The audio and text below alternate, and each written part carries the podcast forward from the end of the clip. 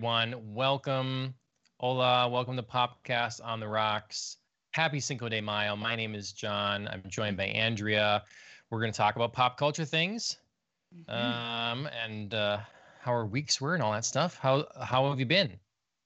Pretty good, pretty good. It's uh, been an eventful week for me. Um, kind of a lot, a lot of uh, fun stuff going on, both you know, pop culture related and personally. Um, Okay. got out and played some softball yesterday. It was a beautiful day to do so.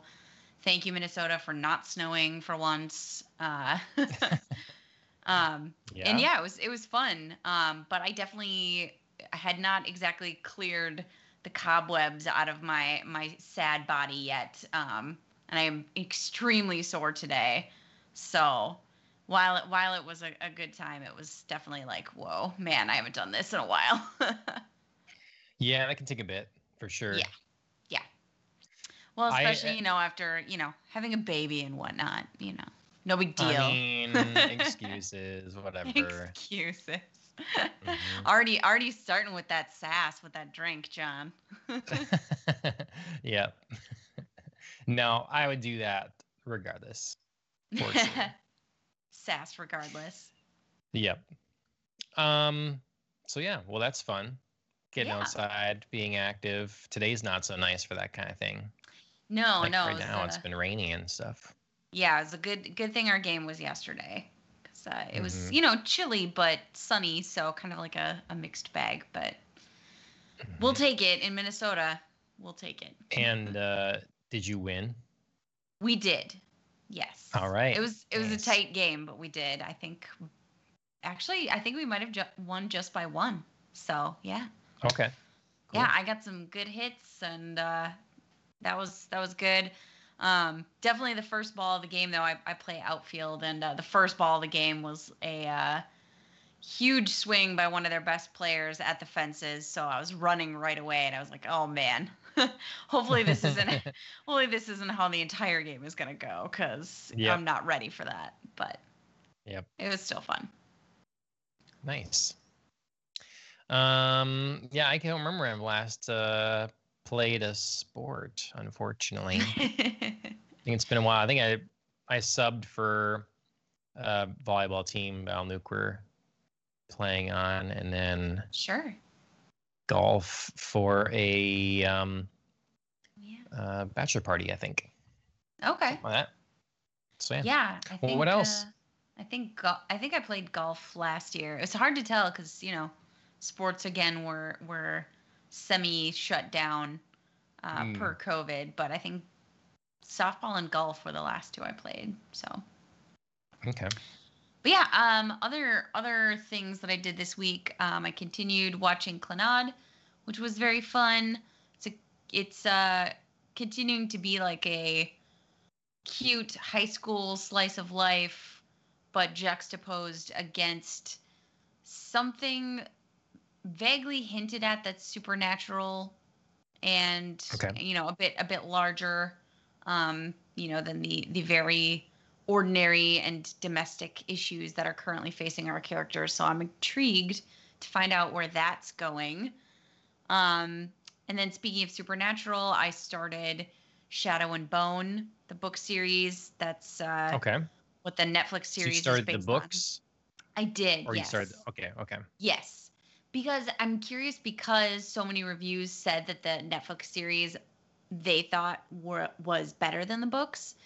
And Sure. so often I find that's not the case, so I'm just so intrigued to find out how that could be. So I ha- I felt like I Yeah. had to go to the source material, read that first and then dive into the Netflix series. Um Because the show is out now, right? it is, yes. I think it was actually just Okay. released last week, so it's not it's not terribly um uh It's not old not yet. old. Yeah. Yeah. So we'll see. Okay. Um Yeah, I couldn't remember if just reviewers had gotten to it yet, or if it was generally available. But yep, it's generally available, but yeah, it's new. So we'll we'll see how that goes for me. now I see in your notes that you downloaded the Resident Evil demo, hmm but did you play the Resident Evil demo? I have not yet played it. Um, Okay. Is it still is it still live? I think you can Yeah. you can play yet this one. Yeah, so it's not that timed thing. it's well, it, it's timed from when you download it. Play. So you you Oh. only have so much you only have so much time to play it once you've gotten it. Um, but you can only play it for an hour. Yes. Mm-hmm. Yeah. So you only have so much time to play it. But so originally the demo was just going to be available May 1st, and you were also going to have like a short time window in which to simply access the download and access the demo. Uh, but now it's stretched out through the whole week leading up to the release of the game. So it's still available. Just throwing it out there for people if you were excited about it, if you were bummed that you were maybe going to miss the window on May 1st. Um, I think that was Xbox's only window, and then that was one of the windows for PS4.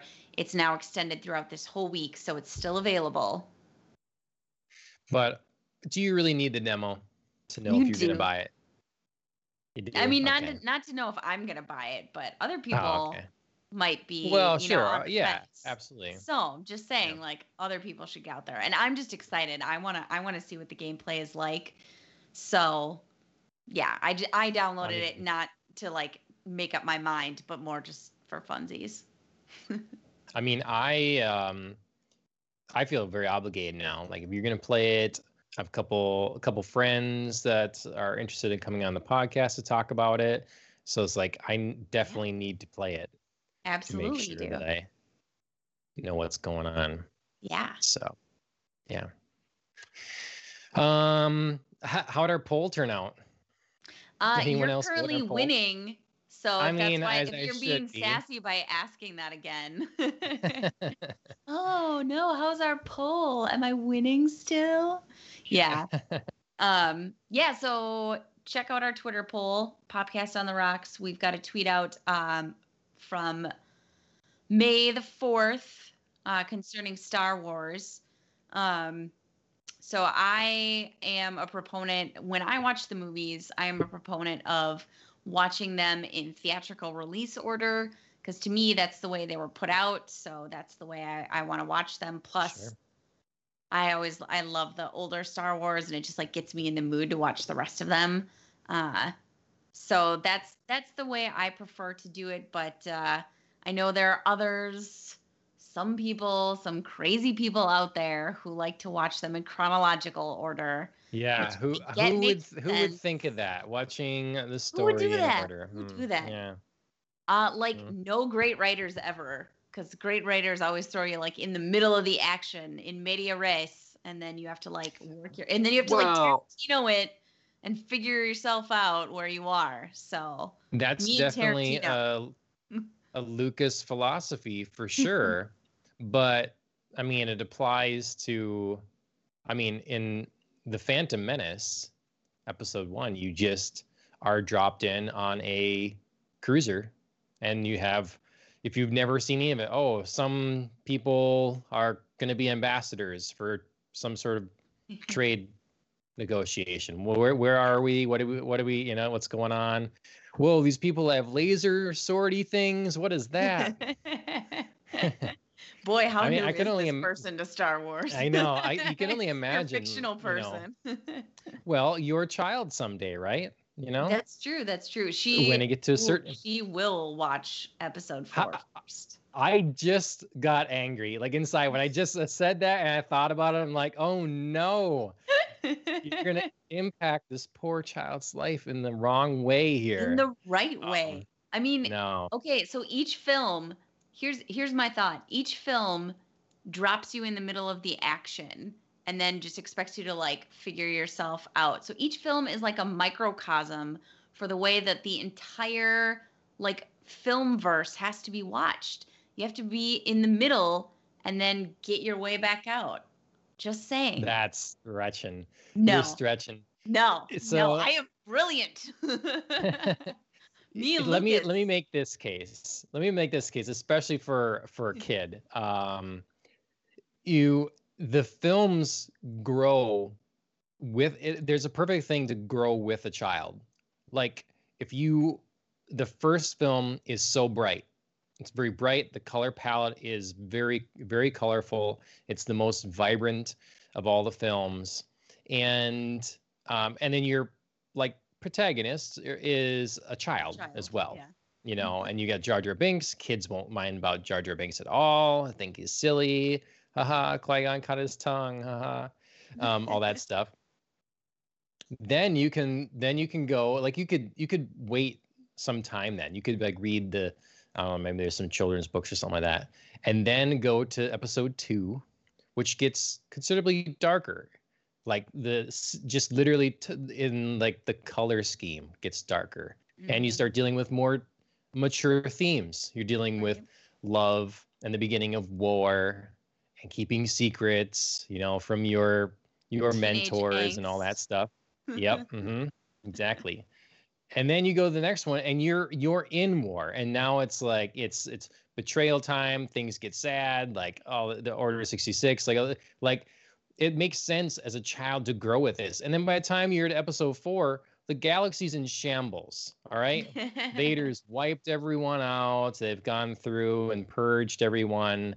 So it's like i know they're still they're all family friendly uh, you know whatever. Ish. But yeah ish. And and that's the thing too after episode two, you can spend like two years watching all of the Clone Wars. Yeah, I was gonna say we'd we'd have to pause in her movie education because the first trilogy ramps up. It's like zero to sixty, like you yep. were saying. Like the first one is so adorable, and I was just thinking about it. Like, oh yeah, like that's so mm-hmm. cute. Mm-hmm. She'd be a child, child protagonist. Like you said, the world is very colorful. It's fun. Like all the you know, quote unquote alien races are very like benign.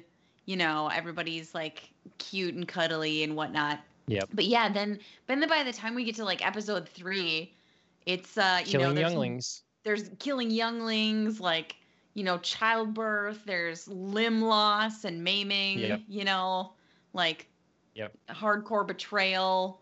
Um, you know, people people get shot by the uh, clones who turn yeah, it's uh it's a little bit much. So then so I was you thinking, take your yeah. But but okay, then I was thinking like the original trilogy, like sure w- there's like some scary parts, but like we end with like the most adorable cuddly Ewoks. Like how is that not child friendly? Well, they're giant, no, absolutely they're, it is. Well, they're yes. not even giant. They're like medium-sized teddy bears. Mm-hmm.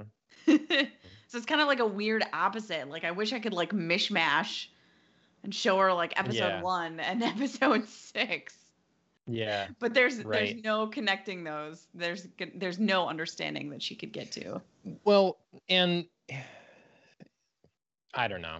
I think I mean I think I, I wanted to I was going to say and then I thought about it for a second. I was going to say that I think you also appreciate the um the original trilogy, particularly the end more as an adult.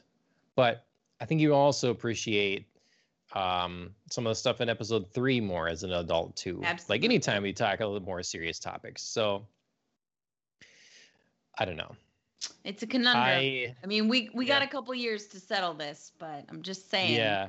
I'm still I'm still leaning towards episode four. Uh, we'll see where Chris like, lands. I, uh, I, don't think he answered our poll on Twitter, uh, so I'll, I'll have yeah. to get him to answer. I mean, okay. I won't be able to. I won't be able to see it's him either because you can't uh, check on your um, your poll mm. answerers, your poll respondents. So he could do it secretly. Ashley and I are gonna have to scheme like you're gone for a bit or something. We put it in. Oh, but she's seen it. I she saw episode one. You can't. Oh no! Do can't anything else it. now. Gotta go Gotta forward. Go. Right? Yeah. Mm. Well, all right. I, I now I know the first time you volunteered a babysitter, I'll know what's up. yeah, yeah. Alan mentions uh, extending lightsabers uh, are coming. Did you Ooh. see any of that? I didn't watch the video, but I, I heard about it.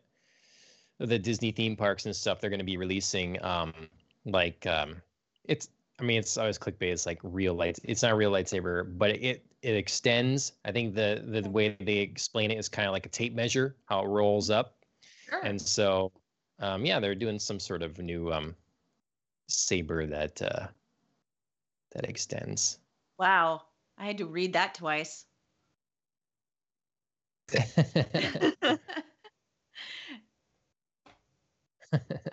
or or condom Alan says, I guess. So yeah, I was gonna say, so he was going for it. Yep. Yeah.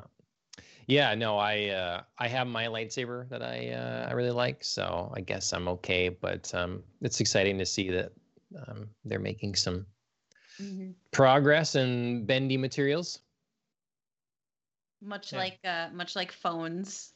Light phones and lightsabers now can bend. Yep. So Yep. you know, we're we're working on the essentials here. Mm-hmm. That's right.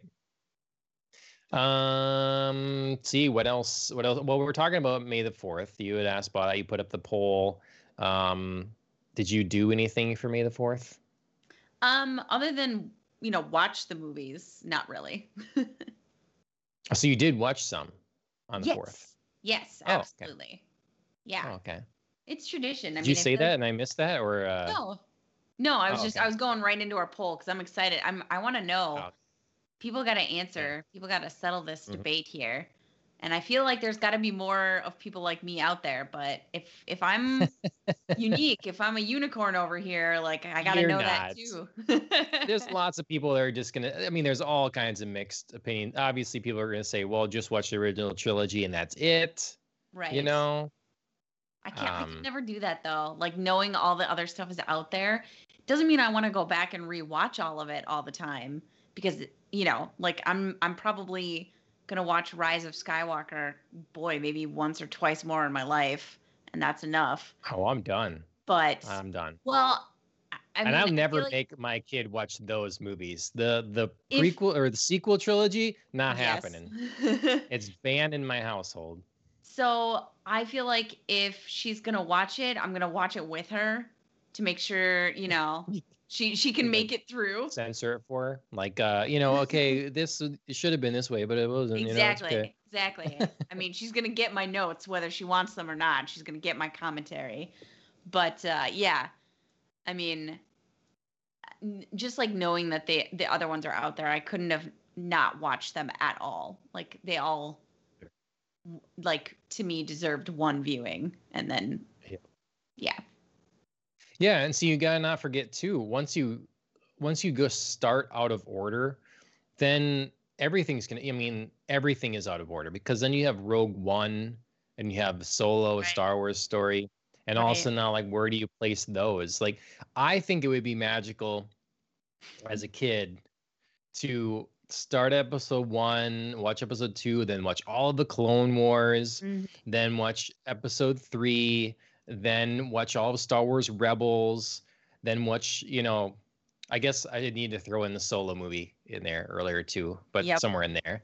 And then Rogue One, and then A New Hope, and you know, right. and give, of the Jedi. give my kid give my kid the uh the opportunity that we never had because obviously Yeah. they were being released you know Make 'em- make haphazard just play whatever Star Wars game in there.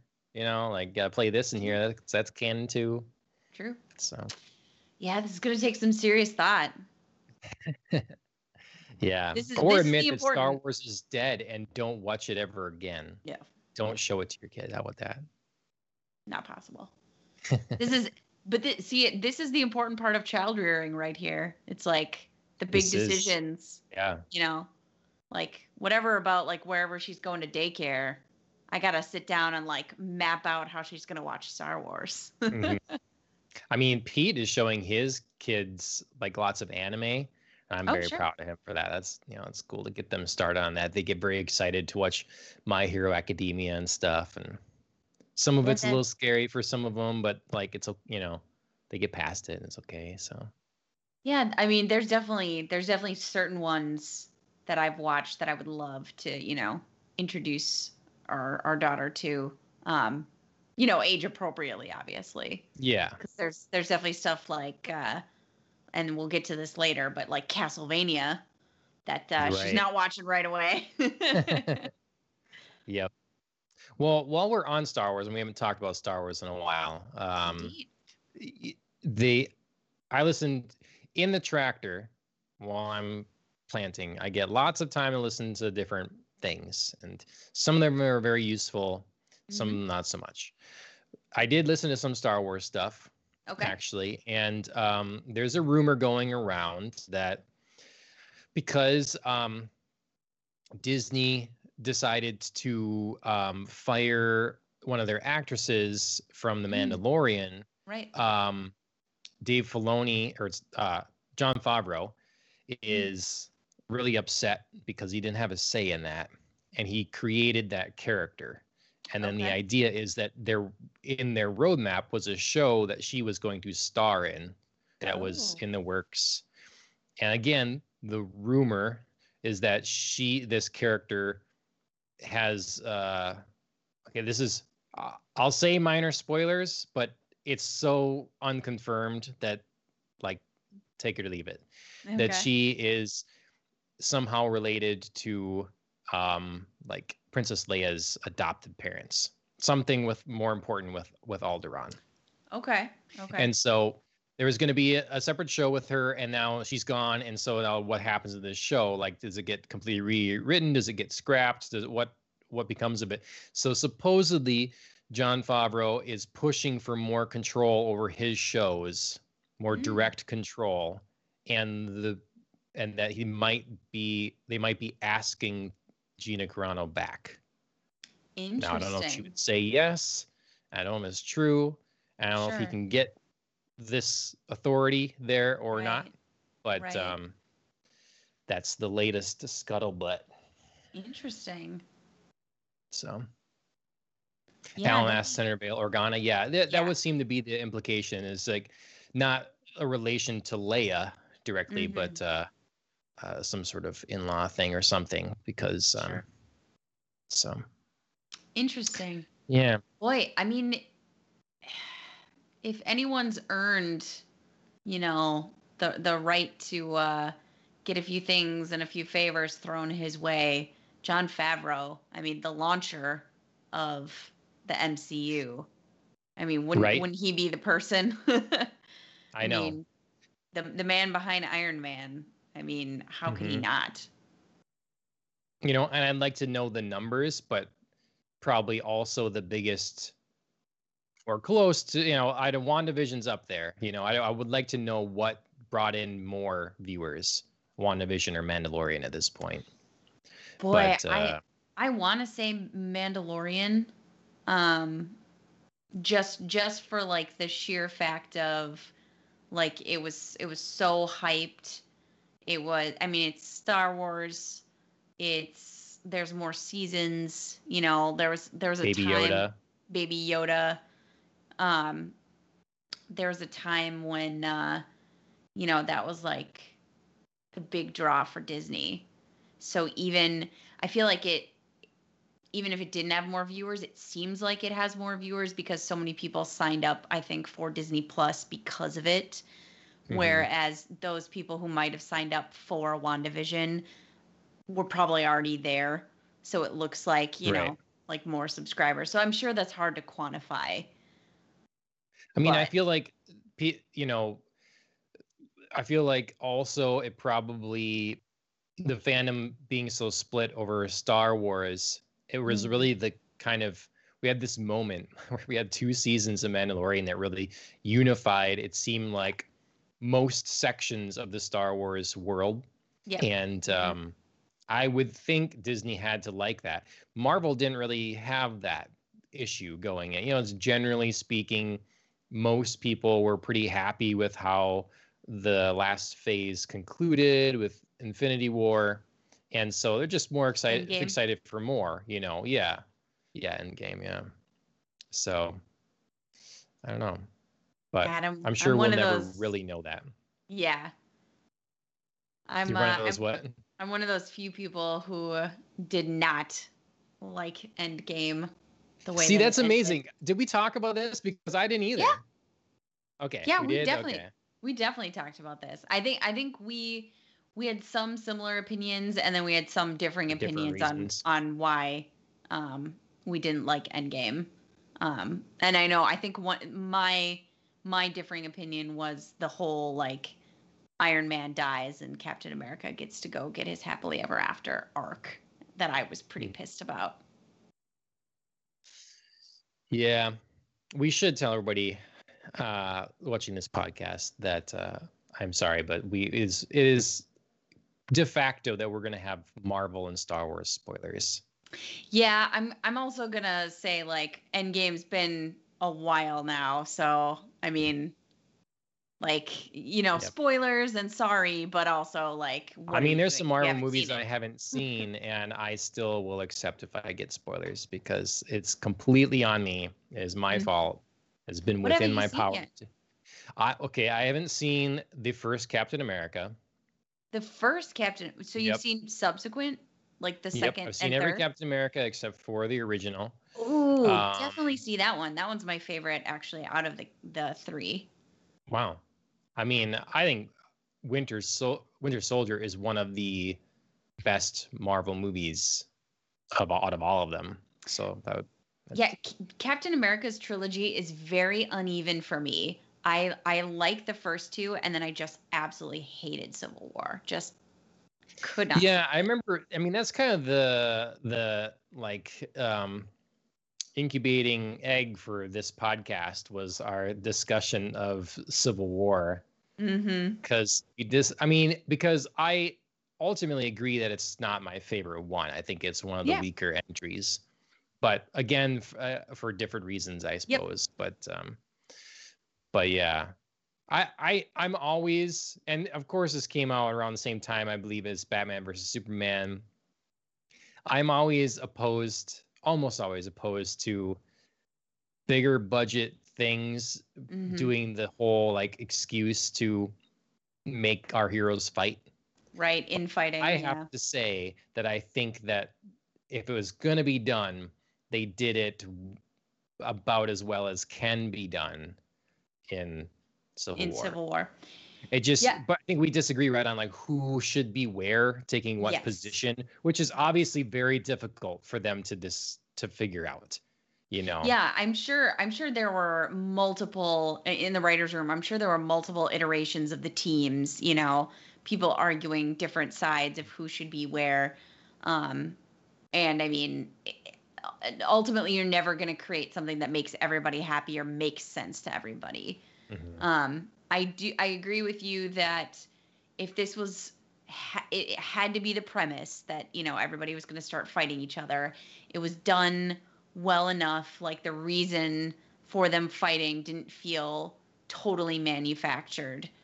Um, but it, still doesn't mean I'm happy with how it turned out. Why, why it turned out the way it did, and the way that certain characters, including Captain America, were portrayed. Because I just, I just can't get behind his like double standards.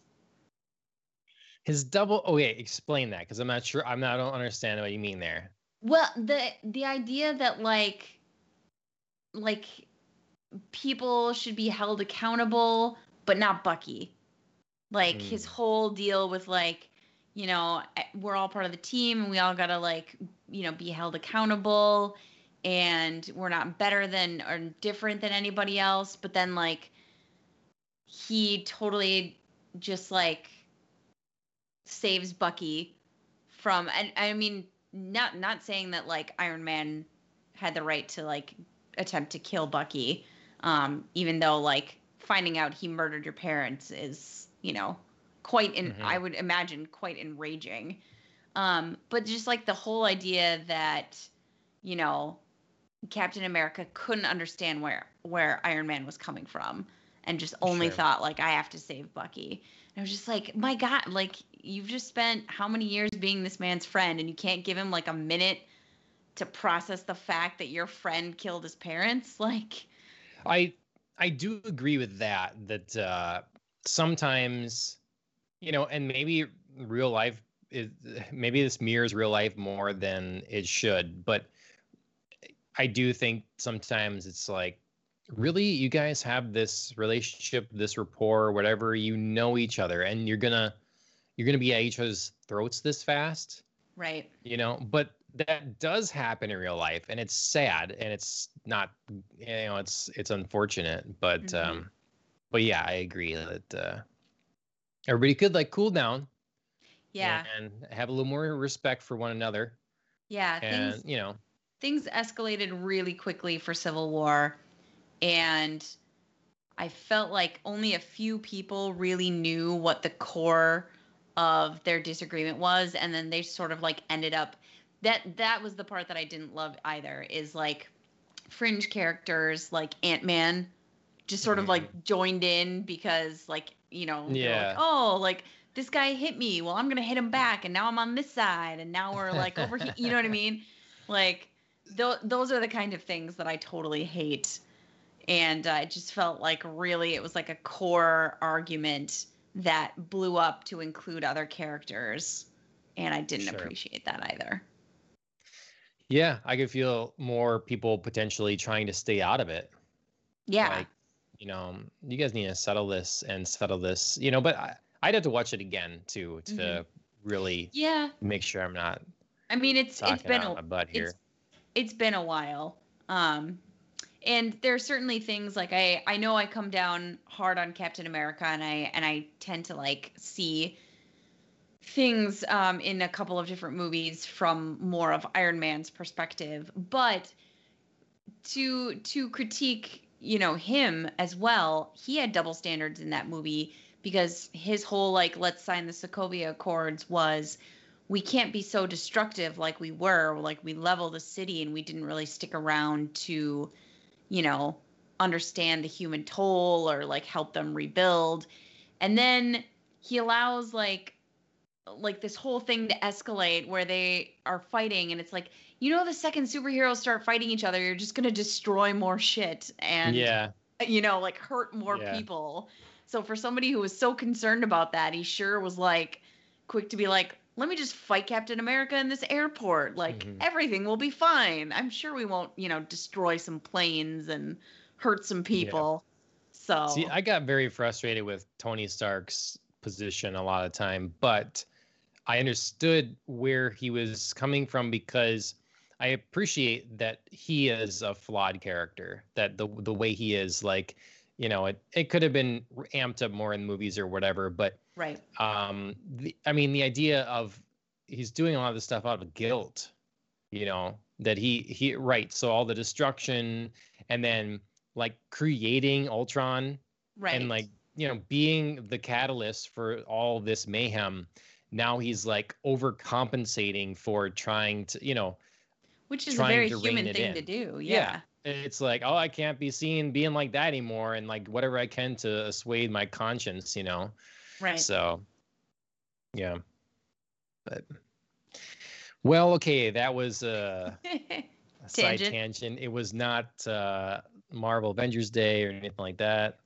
Um, but we will get to more superhero stuff um, in a minute. Um, I won't linger too much on what I did this week. Um, uh, let's see what was important. I made pumpernickel for the first time my for goodness. my father-in-law. Yep. Bucking the trends. No more sourdough. my thing was just bread in general and i just Okay. happened to i was gonna try sourdough that was all it wasn't like my mission is sourdough Right. so Well, and sourdough is one of the easier ones to start off with. Like, sure you know, it, I mean, playing with yeast a little bit then it's yeah right. Well, and if you if you were like excited about baking bread, you wouldn't want to be like, what's you know, let me bake like a braided bread with like five different doughs. You Mhm. know, like no, let's let's start out with something we can achieve and then move forward. Yep. So, how did your pumpernickel turn out?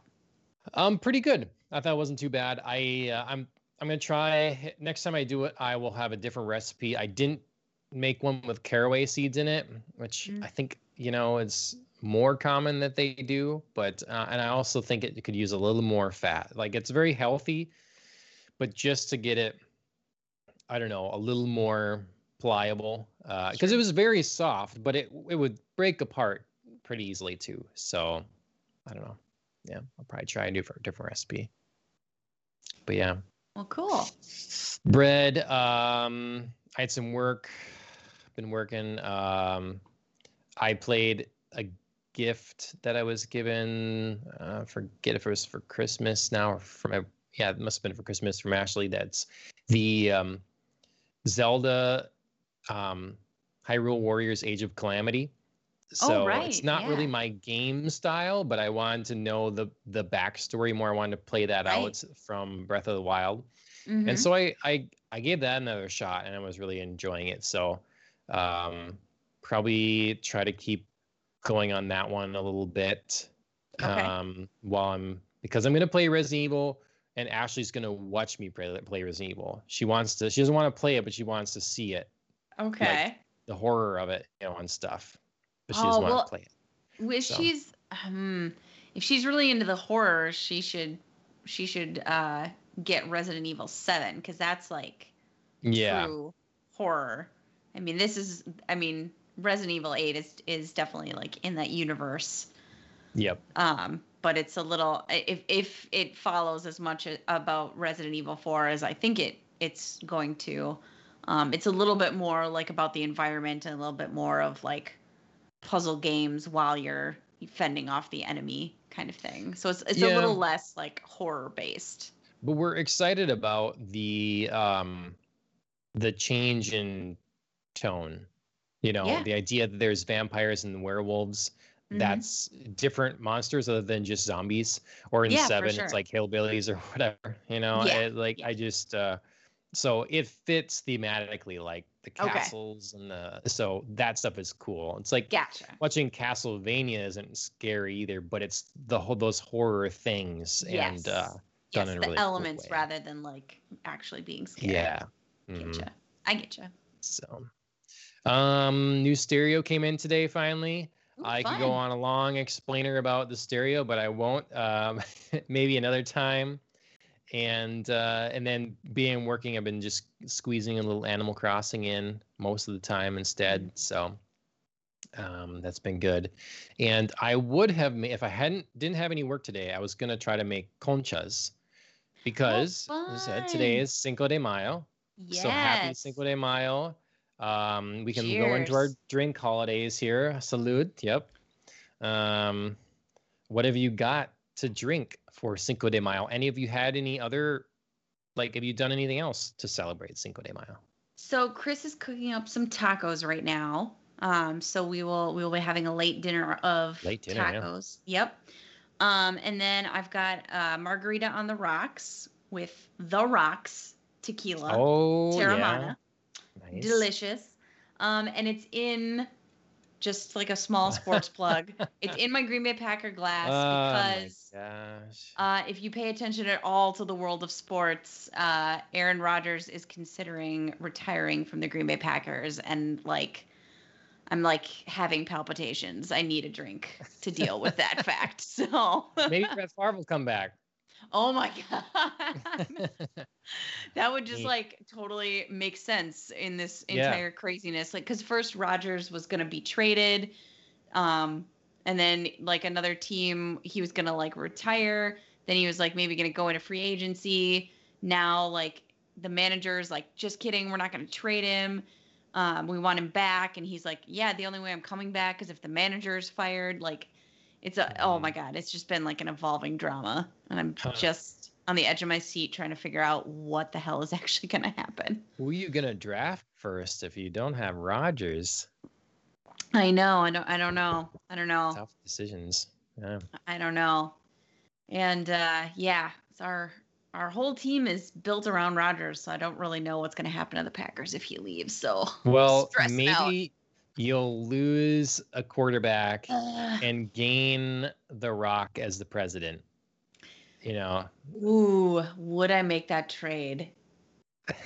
Yes, I mean, yes. I I haven't looked would. into it. I just heard he's uh he's milling He's- about the idea. He's so. he's putting out some feelers. Um, Yeah. I don't think he's quite like Matthew McConaughey level serious about you know running for office, but McConaughey is. McConaughey is uh, uh, very seriously um, putting in his bid to be governor of Texas. Oh, that's right. Yep. Yeah, not president. So sorry for any confusion there. Yeah, I know. Yep. All right. Well, it's, Yeah. it's the world today. um, yeah, I've got a. Uh, yeah, what do you got going on? I also have a margarita. Um, nice. Ashley made it, strawberry one. nice. Muddled up some strawberries for it. Delicious. She tells me it's strong, so but yeah, it's really good. Uh, we do not have the rocks tequila. We just have 1800. So still good. Still good. Yep. Mm-hmm. Um, so yeah, and then we had um, so today is our dog Dobby's birthday. Happy He birthday, Dobby. So we've placed. I think we talked about this last time. Yep. We knew he was born in May, and we placed his birthday on the fifth. So I like it. It makes sense. yeah, we had tacos as well. Um, she ordered them from uh, Aaron Sanchez's restaurant in New Orleans. Oh, interesting. Yeah, it's called uh, Johnny Sanchez, Okay. and uh, we got the. Uh, let's see, it's called albondigas. It's um, oh, is that the meatball soup? it's it's a meatball taco. Oh, okay. Okay. So yeah, and it's got pickled onions and jalapenos, and then salsa verde and their own salsa, and it's uh, How it's was it? really good. It's Okay. very, very good. I imagine it would be because every time I, I feel like I watch him on Chopped and somebody tries to make a taco, it's like, oh shit, like what are you doing? This man But- is yeah. serious about his tacos. Like Yeah, you better just nail it. So I I appreciate that uh, that gusto though. yeah, no, I love that. I love the dedication. It's just it always makes me nervous when he's a judge and somebody's like, Yeah, I'm gonna make a taco, and I'm like, Oh God, here we go. Yep. So yeah, it's been it's been a good day. Um, we got some other drink holidays. Com- Whoa, I just messed it up in the rundown. There we go. Um, some other drink holidays coming up. It looks like. Yeah, May 7th all- is a huge day. Yeah, Um, Resident Evil releases, and then a whole bunch of drink right. stuff. That's right. So celebrate uh, May Mhm. 7th. Not only will you get to play an excellent game, um, it is Sauvignon Blanc Day, it is Homebrew Day, and it is Cosmopolitan Day. So, I mean, you've pretty much got all your bases covered wine, liquor, beer, whatever. Pick your poison, but uh, Yeah. drink something because it's a big day. All right. Um, I think the Sauvignon Blanc. Well, we need um, we need a red. Um, or is um, this a uh, for? I was thinking like you need something real blood looking for vampires. Oh, yeah. You could do a Cabernet Yeah. Sauvignon. Yeah. it's got the, it's still got the name in there. Close enough. uh, or depending on how much uh, um, you add to your Cosmo, you could definitely uh, make There that a go. little bit blood red. hmm Yep. Uh, well, speaking of blood, uh, Castlevania Mhm. season four, it, the final season uh, is coming to Netflix on May Yes. 13th. So fast approaching. That's right. Um, the trailer looks nuts. Chaotic. is- Like I have the chills just thinking about watching this show. yeah, I'm super excited. The, the trailer was hectic and frenzied and just like breakneck, like throw you into a lot of different plot lines, but I'm so excited about them. Yes. Yes. So- I I um they've been handling the the property well thus far Mm-hmm. Yes. and I feel like um I was going to say I feel like every season has gotten better, but I do think that when we talked about it season 2 was a step down from season 1 and then season 3 ramped it up. Yes. So, Yeah, it it was hard um because there was more content in season 2 and I wanted to be like more excited about all the things that we were getting, but I just don't think they pulled it together.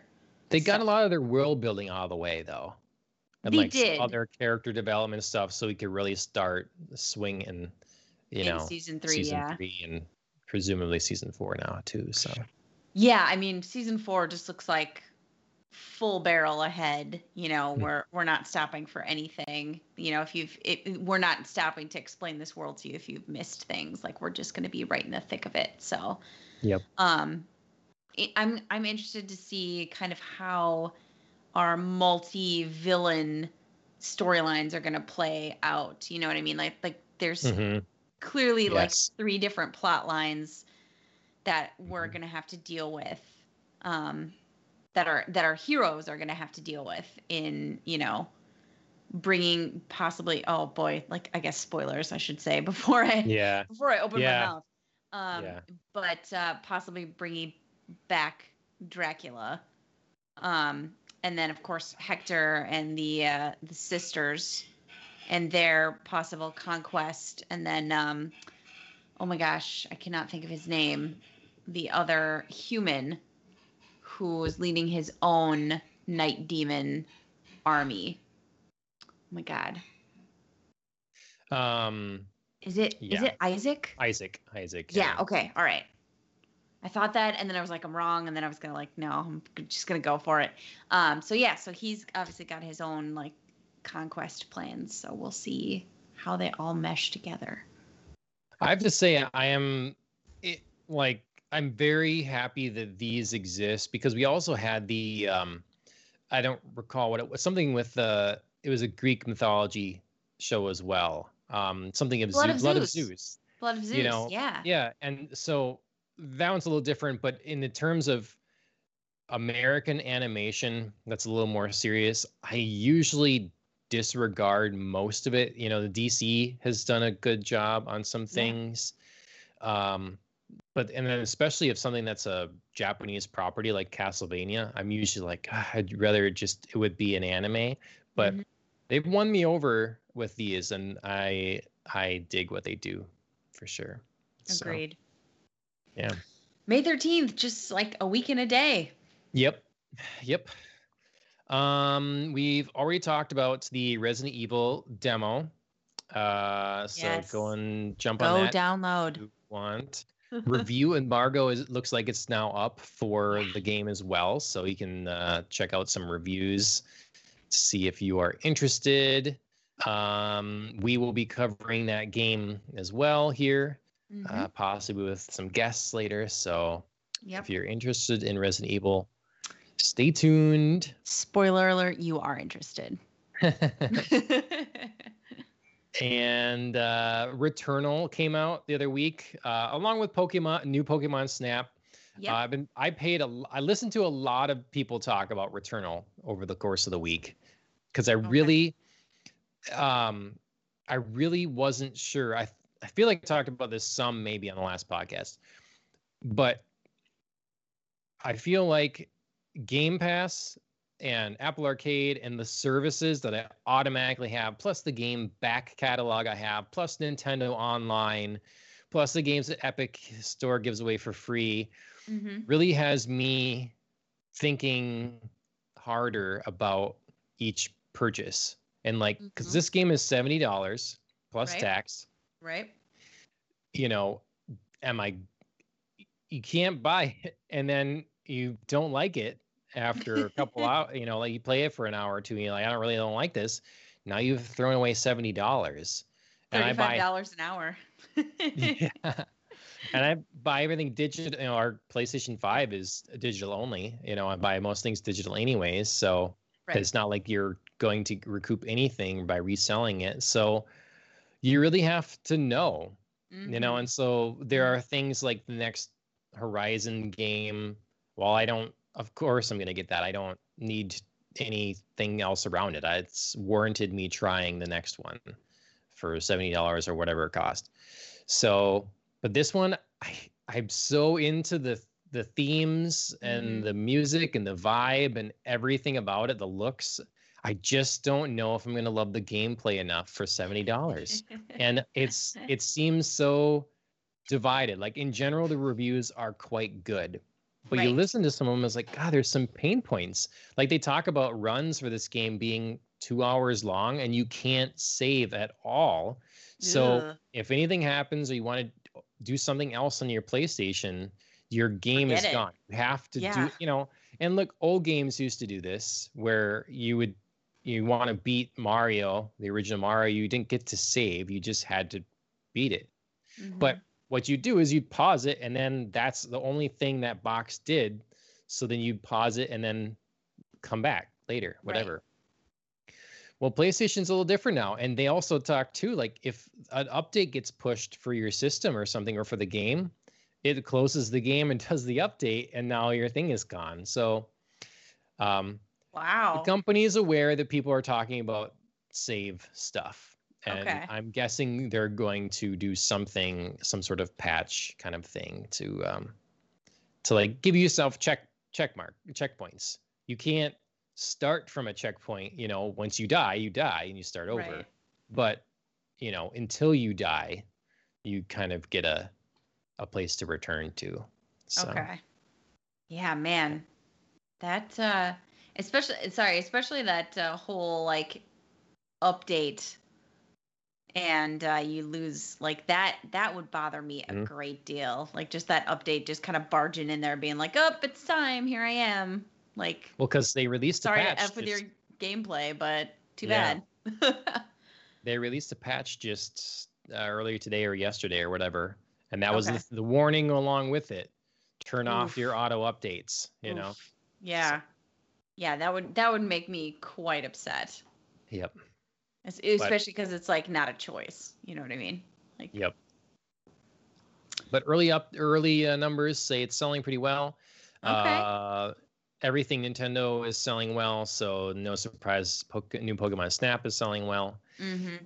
And speaking of Nintendo, I just saw before the show went live that they released a trailer for Game Builder Garage, and it comes out June 11th, so it's coming soon. And Yeah. this is a really good idea, I think. It's I it's letting it's stepping you through tutorials and stuff on how to build a game, and um, it reminds me of Apple's um, version of this for coding. Mm-hmm. Uh, it kind of does gamifies that um, that they use in schools and stuff. And so this is kind of a Nintendo version of that, but directly towards game development. yeah. So, I mean, it's it's a cool opportunity, both you know, obviously for everyone who is curious about how to build a game, but it's also a cool opportunity, um, you know, for Nintendo. I mean, you never know who you're inspiring out there and who like you're teaching to be like the next, you know, Yep. generation of creatives and and the great ideas that they might have that they'll bring to you potentially. So Yeah. it's kind of a it's a win-win. It costs you nothing really. And we'll see like what they if they monetize this in any other way or like because they I'm guessing you get to I haven't looked into enough yet, but if you get to play the games other people make and stuff or something, Oh, and so sure. that's kind of like um, it reminds me of what uh, Media Molecule did with Dreams on the PlayStation in a Mm, way that is mhm. just like this sandbox for creating. Except Right. this is more like handholdy to begin, you know, to, to, tutorial based to start. And um, Oh, so you can share them, Alan says. He found that out. okay, That's Yeah, cool. That's again, that's a great opportunity for Mhm. Nintendo. I mean, not only does it generate, I think, some goodwill, you know what I mean? Like people will be excited about that. It's a cool opportunity to to have uh, people create games and and others be able to play them. But it kind of shows them, you know, what's trending. Like what what mm-hmm. games, you know, are people interested in that other people create? Like, you know, what what do people flock to?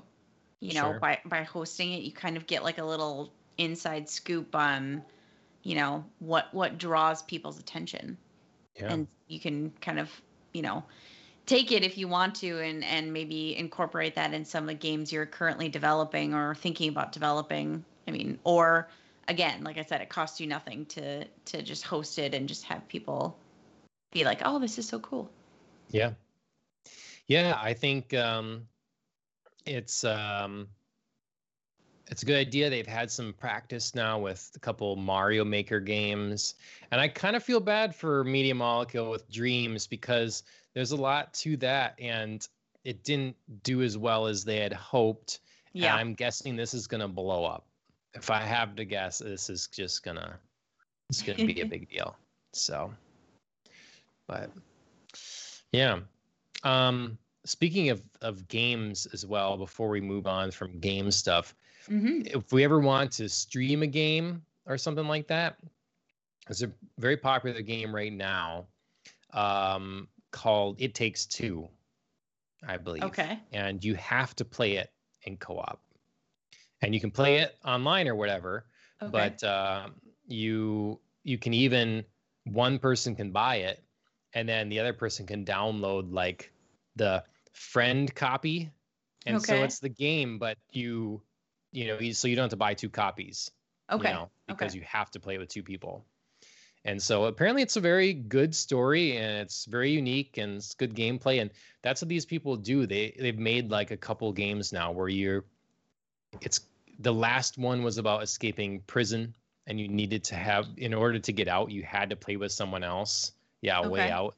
Um it's uh, it's the same guy, same dev and uh so yeah, you had to play it with uh someone to help you get out of prison. And before that, I think was Brothers as what he made. I believe it's the same person. okay. And that you have you play as two people. You don't play with two people. Oh, play, oh, I you- see. So I think each joystick controls a character. I see. Okay. So, He's basically only made good games, to my knowledge. Uh, he's a character, and uh, yeah, this new game is about like divorce and dealing with like some serious issues, but in a very like colorful, uh, crazy way. So Interesting. That's a that's not a topic I would have predicted for a game. yeah, I mean, the space covers the spectrum. You know, if you look Yeah. for it, and Yeah. uh, it's nice to see more more options out there. So. very cool. Yeah. Um, going to gaming to uh, television and movies. There's again a lot of movies and television coming out that I would like to see that I've not got to see yet. I really do still want to watch Clenod like like you have been. Mhm. Hopefully, we'll get to that soon here. Um, but I just saw before we went live as well this Mm, new yeah. Ewan McGregor show, uh, short limited run series or whatever Mhm. on uh, called on Netflix called Halston. And to me, this looks like a show we'll like. Um, did you get to watch the trailer at all? I did, yeah. Yeah, I snuck that in right before the show. Um I am torn. Really? I yeah, so only only because of of one thing. So I'm I'm excited on the one hand, like the cast looks fantastic. The Mhm. story looks fun. Like we both love fashion. Like Mhm. that's, you know, kind of like the part mean, of the Oscars that we both right, I know. Definitely I'm I'm rocking some fashionable plaid uh right now. Um but uh I mean, we do like you know that's like the fun part of the Oscars and things for us is like Yep. the red carpet and you know all the all the judgments that we get to make. Um, so that part like absolutely intrigues me. the The only part that I'm that I'm gonna say I'm a little maybe tired of, but we'll see how they present it is like the celebrity spiral. And I think it's Hmm. just because I just watched, I rewatched Bohemian Rhapsody and then I watched Rocketman in Oh. close succession. And Yeah. then now watched the trailer for this where it's like, oh, he's so famous, but he can't control it. And it's like, you know, dr- spot downward spiral into drugs and booze. And, you know, and I was just a little bit like, oh, dang. Where, have- That's where have I you heard that before? That's your fault. yeah. Why'd I- you I watch mean- those movies? What? Why'd you watch those movies? Rocketman and Bohemian Rhapsody? Yeah, Because just. they're God, excellent. I Uh, haven't but- seen Bohemian Rhapsody yet, but Oh, you should. It's it's very good. I mean, it was like I said, I, I watched both of them like kind of like back to back almost. So it was a little like, wow, these are similar. Yeah. And I get it. I mean, you know, it's these people's lives. Like, you know, this is actually what happened. It's not like you can be like, oh, well, we're just gonna skip that part. Nope. You know, it's it's what happens, and unfortunately, it's what happens a lot to very successful people who kind of skyrocket. Um, but yeah, I was a, I was a little like I'm I'm hoping there's like something different. There's some way that they treat, you know, the inevitable breakdown and the inevitable, you know, substance abuse spiral. That's you know maybe creatively different, or maybe it's not as big of a deal as I think it is, and they're just showing it in the trailer sure. to to be flashy, and then it's not as much. But yeah, Yeah. I mean, um there's just something that has a hmm, maybe I'm there's a style to this the way they put it together that Mhm. to me feels different. Um it's kind of like um like baby driver or um what's the what's the who's the director that did um a, a neon demon? I gotta look that up. Neon demon. Did you ever watch that movie? I did not know. Oh, it's so good, like understated good. It's like it's Okay. weird. Okay, Nicolas Winding Refn. That's a Um, name. Yeah, Sounds like um, British aristocracy over there. Yeah, that's what I was thinking. So uh, that's what I was thinking of. Drive, Only Mhm. God Forgives, Neon Demon, Oh, he's Danish. Interesting. um, Valhalla Rising. I should watch that. I think that's got Mads Mikkelsen in it. Yeah, I'm sold on that title alone. Yeah. Um, forced for some time to be fighting, to be a fighting slave, a pagan warrior escapes his captors with a boy and joins a group of crusaders on their quest to the Holy Land. Hmm. So, um, yeah, I just everything I've seen of this guy, like he just do, makes movies right, and maybe Sure. it's like my uh, inner Northern European or something, but I connect with the stuff, I guess. So uh, hmm it, this this trailer just kind of gave me some of those. It's not as stylized, but it's just some of those vibes. I just feel like it's going to be really cool. Um, Yeah, I'm not saying I won't watch it because again, like there are definitely parts that appeal to me. I'm just was just kind of hoping maybe that part, the the substance Yep. abuse part, would be a little different, just so it's not so trite, like so predictable. Yep, I hear you. I, I get tired of watching um, celebrity stuff a lot where they're just like, it's all about the tragedy of it. Because Mhm. on one hand, it's a little bit like, well, boo hoo, you know? right, Um, and, and on the other hand, it's like, wow, that's depressing. yeah, Jesus. So, yeah it just i mean it seems to be um you know inescapable for some people and inescapable in very similar ways you know across like multiple celebrities you like you just feel like it's the same general story it's like man how many times like why don't people learn power and fame. Yep power they and fame. don't You can't deal with it. I mean, that's why like so many people want to say, you know, money buys happiness. You know, Bill Gates would be the happiest person alive. Uh, basically, if he did, and he's getting divorced. i was gonna say Um, so it just doesn't work that way.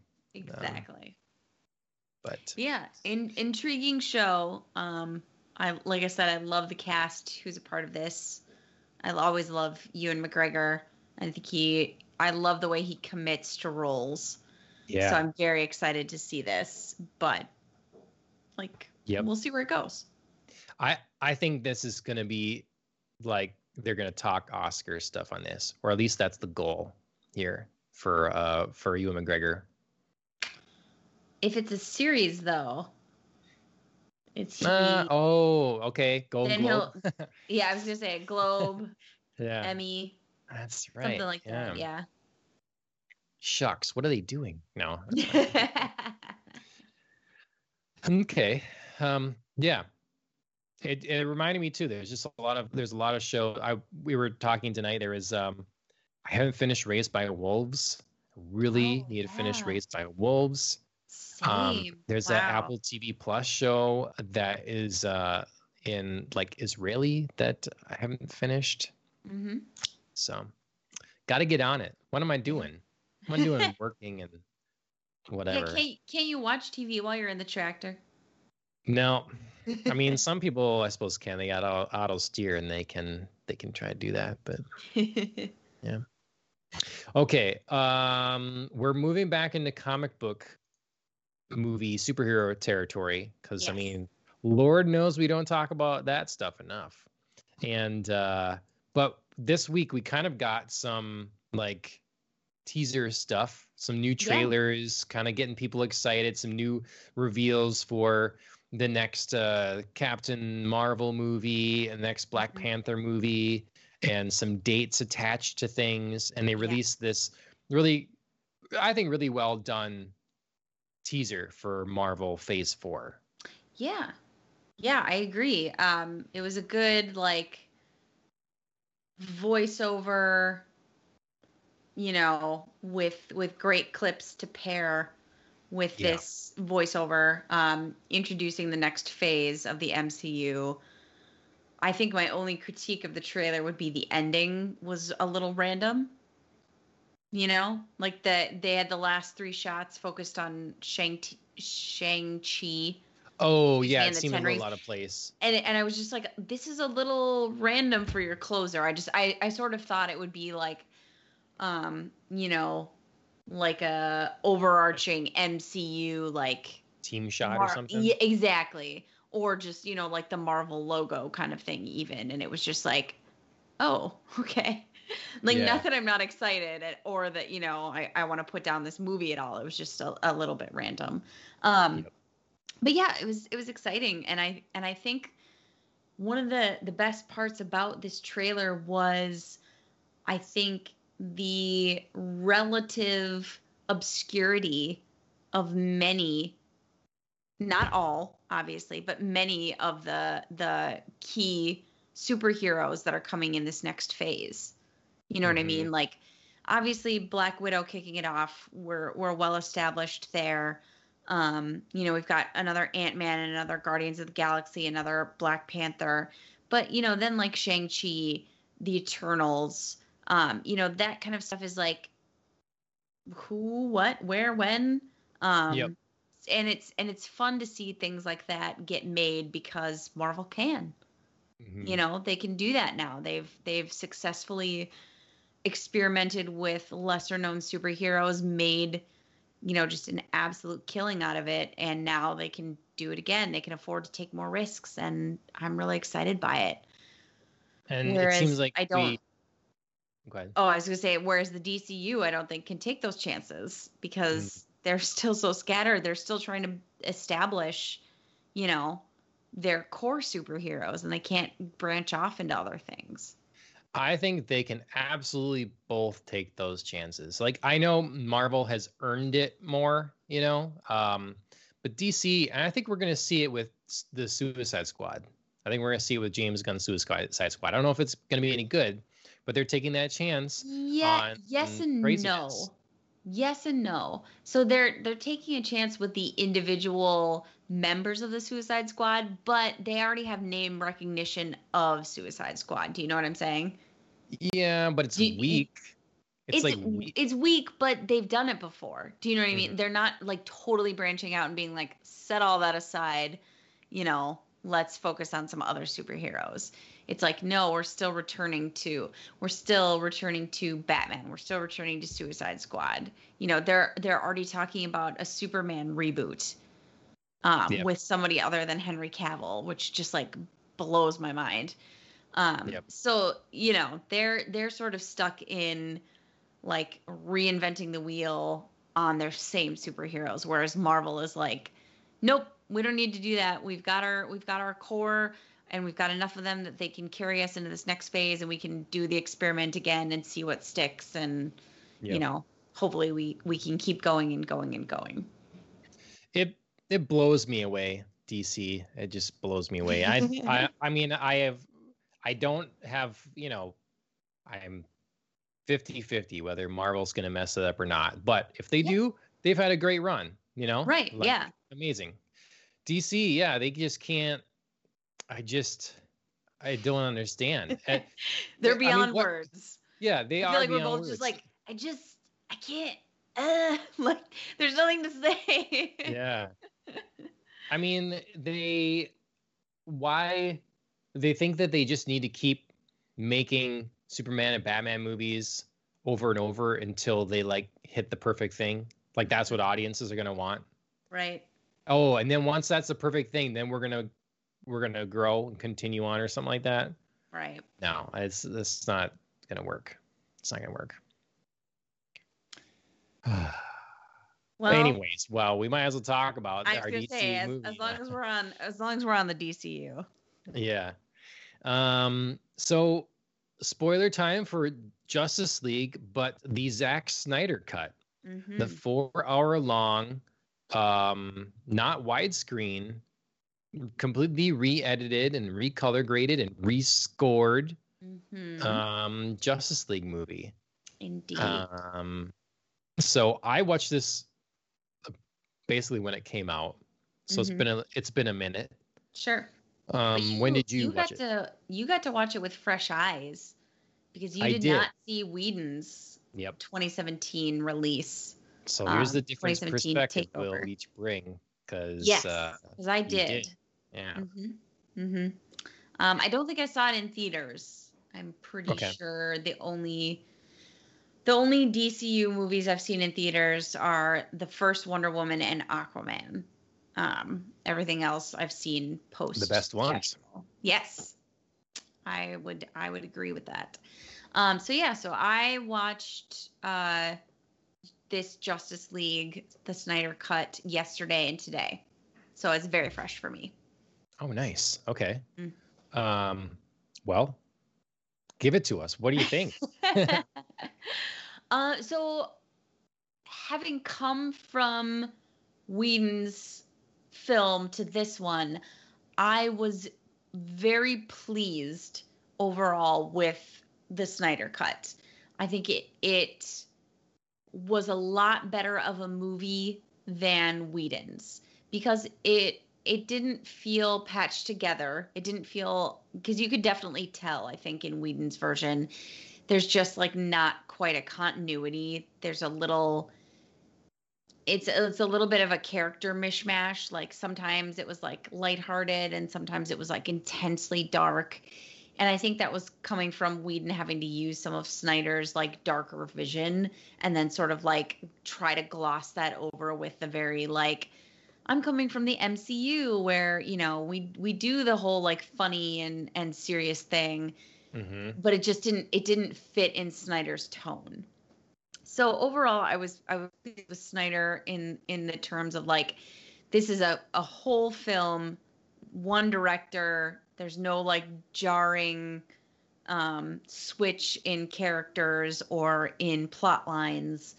Um and I think it- there were just better villains because we got more. Like we got an upgrade on Steppenwolf. We got to see that Steppenwolf wasn't even um, you know, the main villain. He was working for Darkseid. And, you know, there was a larger plot afoot than just Steppenwolf and the mother boxes. So that so that was a lot of um context and a lot of um stake raising, I think, for this film so those were some of the good things. Um, we got you know more time with other members of the justice league because of course like everybody was already well not everybody but if you were following the dcu you were already familiar with batman and superman and wonder woman to some extent. But we got more for cyborg. We got more for flash. Um, so that was i think all the good things the tough things about this film were a knowing that it's not going to go anywhere. There's a lot of setup in this movie for things that could have happened and based on what we're hearing from DCU execs and from the movies that are actually in production, they're not happening.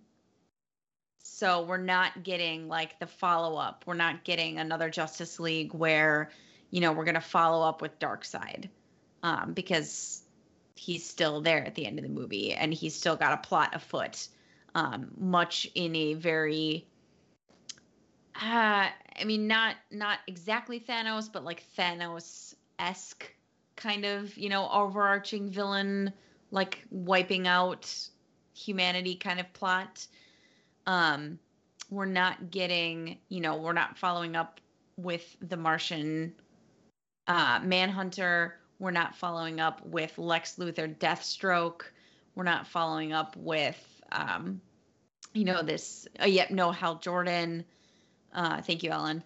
Um, and we're not following up with this very odd, you know, teaming up that we get at the end of this group on Apocalypse um, with uh, Mera and uh, Batman and the Flash and Joker and um, uh, Deathstroke. So yeah, so it's a Yeah. lot of like setup for things that could have happened but aren't going to happen, and it's tough. It's tough to watch. Yeah, but if you didn't know that, if you didn't know that, If you I know. didn't know that, like, well, if I didn't, if I didn't know that, um, the epilogue would still be a little tough because it's a little like mishmashy.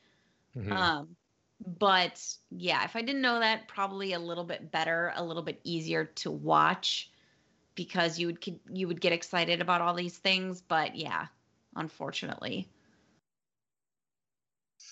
yeah, and and unfortunately, the Snyder Cut doesn't still can't save the DCU from its biggest problem, which is continuity, Yeah. because the Snyder Cut still has Aquaman meeting Mera before Aquaman, and then in Aquaman pretending like they've never met, But- and then okay, and then Mera has no parents in this. And says like, "Oh, Queen Atlanna raised me," and then in Aquaman, she's got a dad. Okay, So, I'm with you on that one. But I swear in Aquaman together. that that they'd already met. They just he didn't want anything to do with her. He knew of her. Oh, you're one of them. You're, you know, from Yeah. Atlantis. I don't want to, you know, go I away. thought- I don't want anything to do with you. So I, I mean, I know he knew she was an Atlantean, but I'm pretty sure that they like introduced themselves to each other. Or am I totally off? I need I need to watch it again because I think Ashley and I talked about this too. There was some debate there. So we've been meaning to watch Aquaman again anyways. yeah, I should watch that again because I'm I I felt like their first meeting was like total first meeting. Sure. So, Well- but but okay, so I'm I'm I'm at least one for two, possibly two Yeah. for two in DCU getting it out of its own way with its continuity issues because for God's sake. I um I have to say, so yeah, having not seen the original cut because I'd basically written off I, and I like Zack Snyder as a director. Like Mhm. I am a big fan of 300. I'm a big fan of Watchmen. Mhm. Um I think that he though he may sometimes like particularly for Justice League choose his um influences from the less good parts of the DC comics. Nonetheless he is influenced by the DC comics and does try to make films that look like the comics. Mhm. you know they really feel epic and grandiose and uh you know they really feel um larger than life. And um so but i once they announced that ben affleck was going to be batman i was really sour to that i've never had Mhm. a problem with another batman but when they announced him i'm like ah, really and he is a good actor he has such a butt chin like why are you going to put him in that mask um to just Yeah, show off butt chin It's the exact wrong shape for his face. Do you know like he Mhm. could be somebody else. You know. Maybe cyborg because then he could cover up that butt chin. Yeah. But uh and, and and see i'm not a fan of I, i'm not a fan of that batman so much either he's like clearly being inspired by the frank miller batman which is fine Oh, okay. Those are sure, sure. big those are big comics they're important um people love them but it's definitely not the batman that i am uh most interested in and so Mhm. that's not like i don't know it just wasn't my favorite thing and we didn't see their first superman because we don't really care about superman Mhm. so by the time they got to Justice League, it just had too much going against it. And then yeah, the production nightmare that it was. And then um yeah. So so my DC movie experience has been the Wonder Woman movies and Aquaman and Shazam, that kind oh, of thing. I Um, forget about Shazam, but I actually really like that movie. Yeah, and they're doing a follow up there Yep. that uh, I think uh, James Bond is going to be in, so that's Mm-hmm. cool. Yeah, I kind of I kind of forget about Shazam, but it it kind of has the best of the DCU going for it in that it's not connected to anything. Yeah, Do you know what I mean? Right. Like so it kind of it stands alone and that's kind of like the best thing that's going for it. It doesn't have to try and be in there anywhere. So it I feel like it Yeah. automatically get automatically gets points for just like staying out of all of this mess. See, but there was talk that they were going to put Henry Cavill in there oh god, don't do it. as as Don't Shaz- do it. in in Shazam, Please- but um, Please don't do it. but then if they're going ahead with a different Superman movie, I, again, it just seems like they're content with just make whatever they feel like whenever, and Just- it's just going to be a a mess.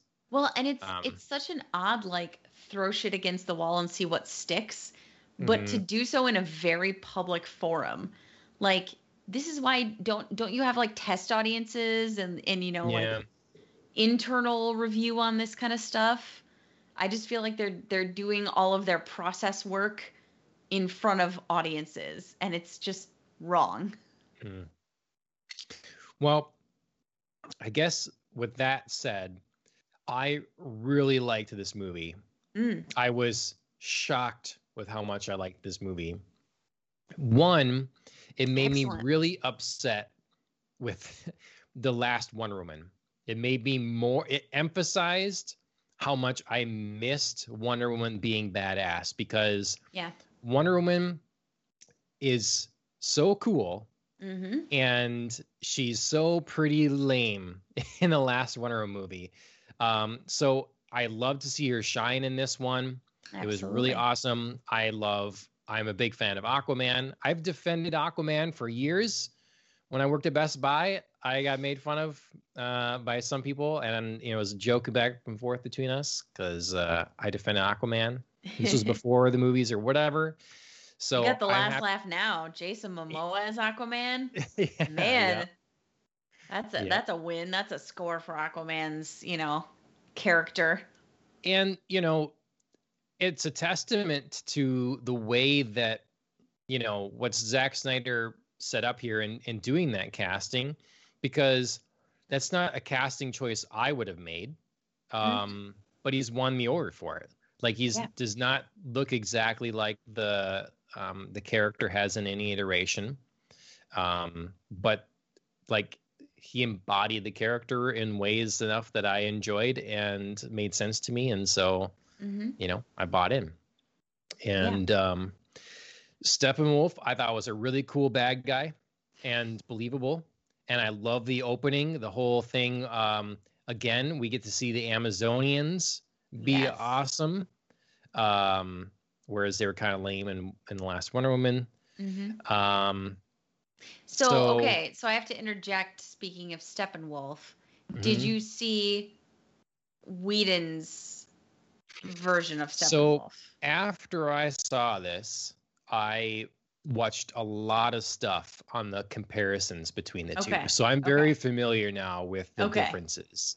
And and that would make me appreciate this movie even more because I'm stunned at what and, and I understand that they um um they brought in Whedon and told them to make it more Marvel. yeah, Like, I get that. Um, but man, did they man did he mess it up. I mean, some of the dialogue lines holding Batman, do you bleed?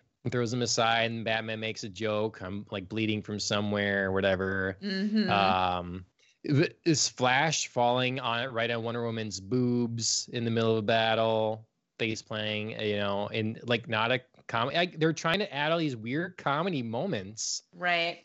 and now I watch this, and right from the get go, the way it starts out is that kind of hallmark Zack Snyder weight to Slow-mo. it. Yeah, Yeah. the slow mo and the you know, and I just um the color, the color uh grading difference, Yep. the way it looked from and and if anyone's watching the screen shots we grab, some of them you know, I'm not guaranteeing they're all from the Snyder Cut. Some are from posters and whatever all the stuff. So uh, don't at me about that. But um, yeah, I just was very impressed.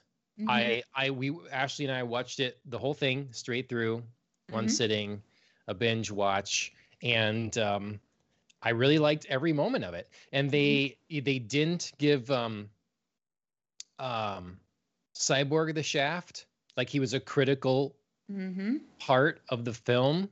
Right. Both Um, Cyborg and Flash had more critical roles, Yep. which I greatly appreciated. And Ezra Miller as Flash is very interesting, and I kind of like it, but he's very not very Flash. um, In what Like- sense? in terms of like how the comic book character would be. Oh, okay. The Flash was the first leader of the Justice League. Mm-hmm. Do you see? I mean, obviously, like he is Yeah. now the most newbie kid for you know, it's like not the same kind of dynamic. Yeah. Um, and and and Cyborg shouldn't really shouldn't be there either. He's a Titan. He's not a member of the Justice League. Mhm. Um, so, but like again, I could, I could gripe at this movie, but it's like, oh my god, DC, you made a really entertaining movie here, um, with really cool bad guys. Oh, this going back to this scene where Darkseid first comes to Earth, and then Mhm. Zeus and Ares and the Lantern Corps and stuff fight him off yeah. amazing that's Yep. great that's so great um lots of just really cool moments and i saw some of the breakdowns like just the whole thing the way it was toned like the that picture they just showed of aquaman here um was he saves the guy he goes in and just the way that they frame it in the theatrical cut he's like walking out it's like bright and colorful and they got like rock music going versus the snyder cut it's like a somber thing it's like Mhm. closer to grayscale and it's a slow music thing. It's just a whole different feel. Instead of like trying to feel bombastic and colorful and marvel Yes. it feels like weighty and like we're you know i prescribe to the idea that superheroes are our modern mythology and snyder seems to agree with that kind of thing and Mhm. try to to emphasize it. So yeah. Yeah, I uh like you say, I appreciate that Whedon was given a direction and he tried to follow it in the sense of like DCU execs should shouldn't I think have told him to come in and make it more Marvel because you're not going to out Marvel Marvel. So just Right. just don't go there. But they told him to do it and that's what he did and fine. Okay. Um but yeah, looking at the at the Snyder cut of this film, like I said, there's there's such better continuity. Um, you know, everything feels better framed because you're not splicing, you know, these like different toned images against like colorful, like you said, bombastic, kind of happy, um, Mhm. or momentous, or you know, that kind of like, oh, we're in a superhero movie moment. Um, you know, everything feels a little more real, a little grittier. Um, I I do have to say that one hallmark Snydery trait of this movie ended up bothering me a little bit. Um, Okay. So I know this I know this movie was rescored um, because they had the original score. Um, Whedon threw it out, did a very like again marvelly, like almost poppy, you know, kind of like happy score, and then Snyder came back and was like, nope, nope, got to get rid of all of that. Um, I appreciated that his score again fit with his movie, but I thought the music was a little bit much at moments. okay There was a little bit too much music happening, and it and it got a little too um, part of the scene in certain moments where it was almost distracting. So like especially because some of the music, like the superhero theme music, doesn't transition well from one superhero to another, especially Diana's like Amazonian, very vocal, you know, like um yeah it, it just doesn't it's so awesome It's so awesome. And it's so great when it's like her moment, but it doesn't transition well with everybody else's. So there were some moments where it was like in the in the final battle and it was very chaotic and we were just like switching from character to character. And then all of a sudden Diana would appear on the screen and there was like that very like vo- and I was like whoa whoa. Like I was almost taken out of it for a little bit. Um so I thought maybe like some of the score could have been toned down a bit.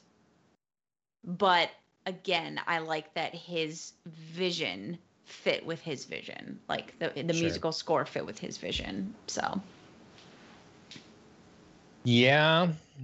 I, but I the music understand what you're almost felt like the the music almost felt like a character in and of itself sometimes, and I Yep. think I think that was just a bit much. I think he could have just like toned it down a little bit.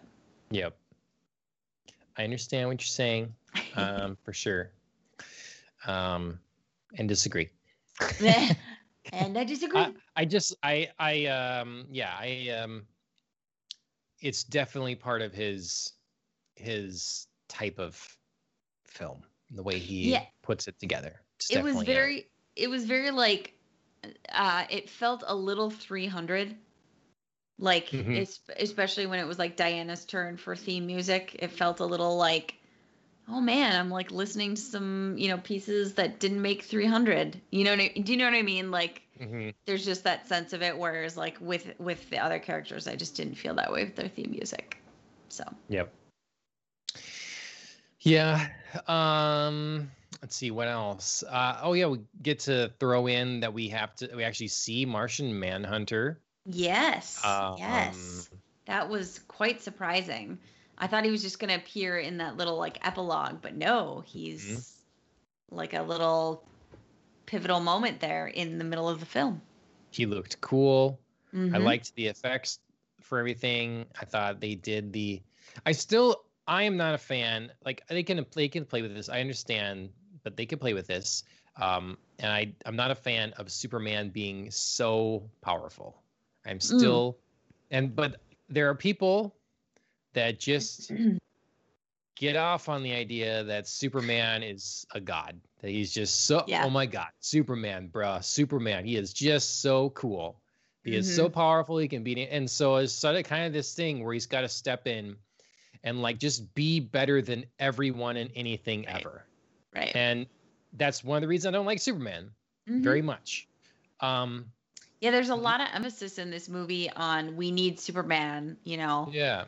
Like you know, Batman's like there's no us without him, there's no 5, there's only 6, like you know. Blech. Batman wouldn't even Like- say that anyways. It was it was a it was a bit much. um and I mean there's there's something to be said about like obviously you have more powerful superheroes. You know, like Superman is always going to be more powerful than Batman in the sense of like he has powers. You know, what I- and Right. like we we see this. We talked about this. You know, looking at the the MCU as well. Like Iron Man doesn't have powers. He has his brain and the suit, and you know. Um, but yeah, it's it's a lot to like just be like everybody's just getting their asses handed to them, and only Superman can save the Mhm. day. See, we had talked. We just talked before about how Civil War. You know, it's difficult to have make those people fight for some reason, and I liked this the way they did this. I thought it made sense having Superman fight the others. Yeah. And Mhm. It also was like, well, they're kind of a new team. yeah, Wonder of course Woman they wouldn't work into, like, together. yeah. Yeah, Wonder Woman hasn't come into all of her powers yet. Exactly, you know, she's not flying and stuff. Um, so it was still, it was like it was fun. Like when they're headbutting each other, Wonder Woman headbutts them, you know, and then Superman just like headbutts her into the ground. Like there's just these confrontations there were were fun, and um, Mhm. I I'm so happy I don't feel tainted by having seen the first one first yeah, you it, know? it is a blessing for sure. because I mean then I can just be shocked at how much changed versus like thinking like going in thinking of the movie I already saw, hmm you know? Yeah, Mm. it's it's unfortunate having watched Whedon's version because essentially the plot is the same. You know, like Snyder's Snyder's version of the film has all of the same elements because it was his film 1st Mhm. So, th- so there's nothing like he came in and changed plot wise, other than adding Darkseid, um, which which obviously you know is both pivotal and not. It's pivotal because we we now learn Steppenwolf is working for for someone else, but it's also not pivotal because it's not like Darkseid appears all that often. You know what I mean? So it's it's not like he changed like a key moment. So it's it's hard because I feel like I watched the same film essentially. I just watched one that was slightly better.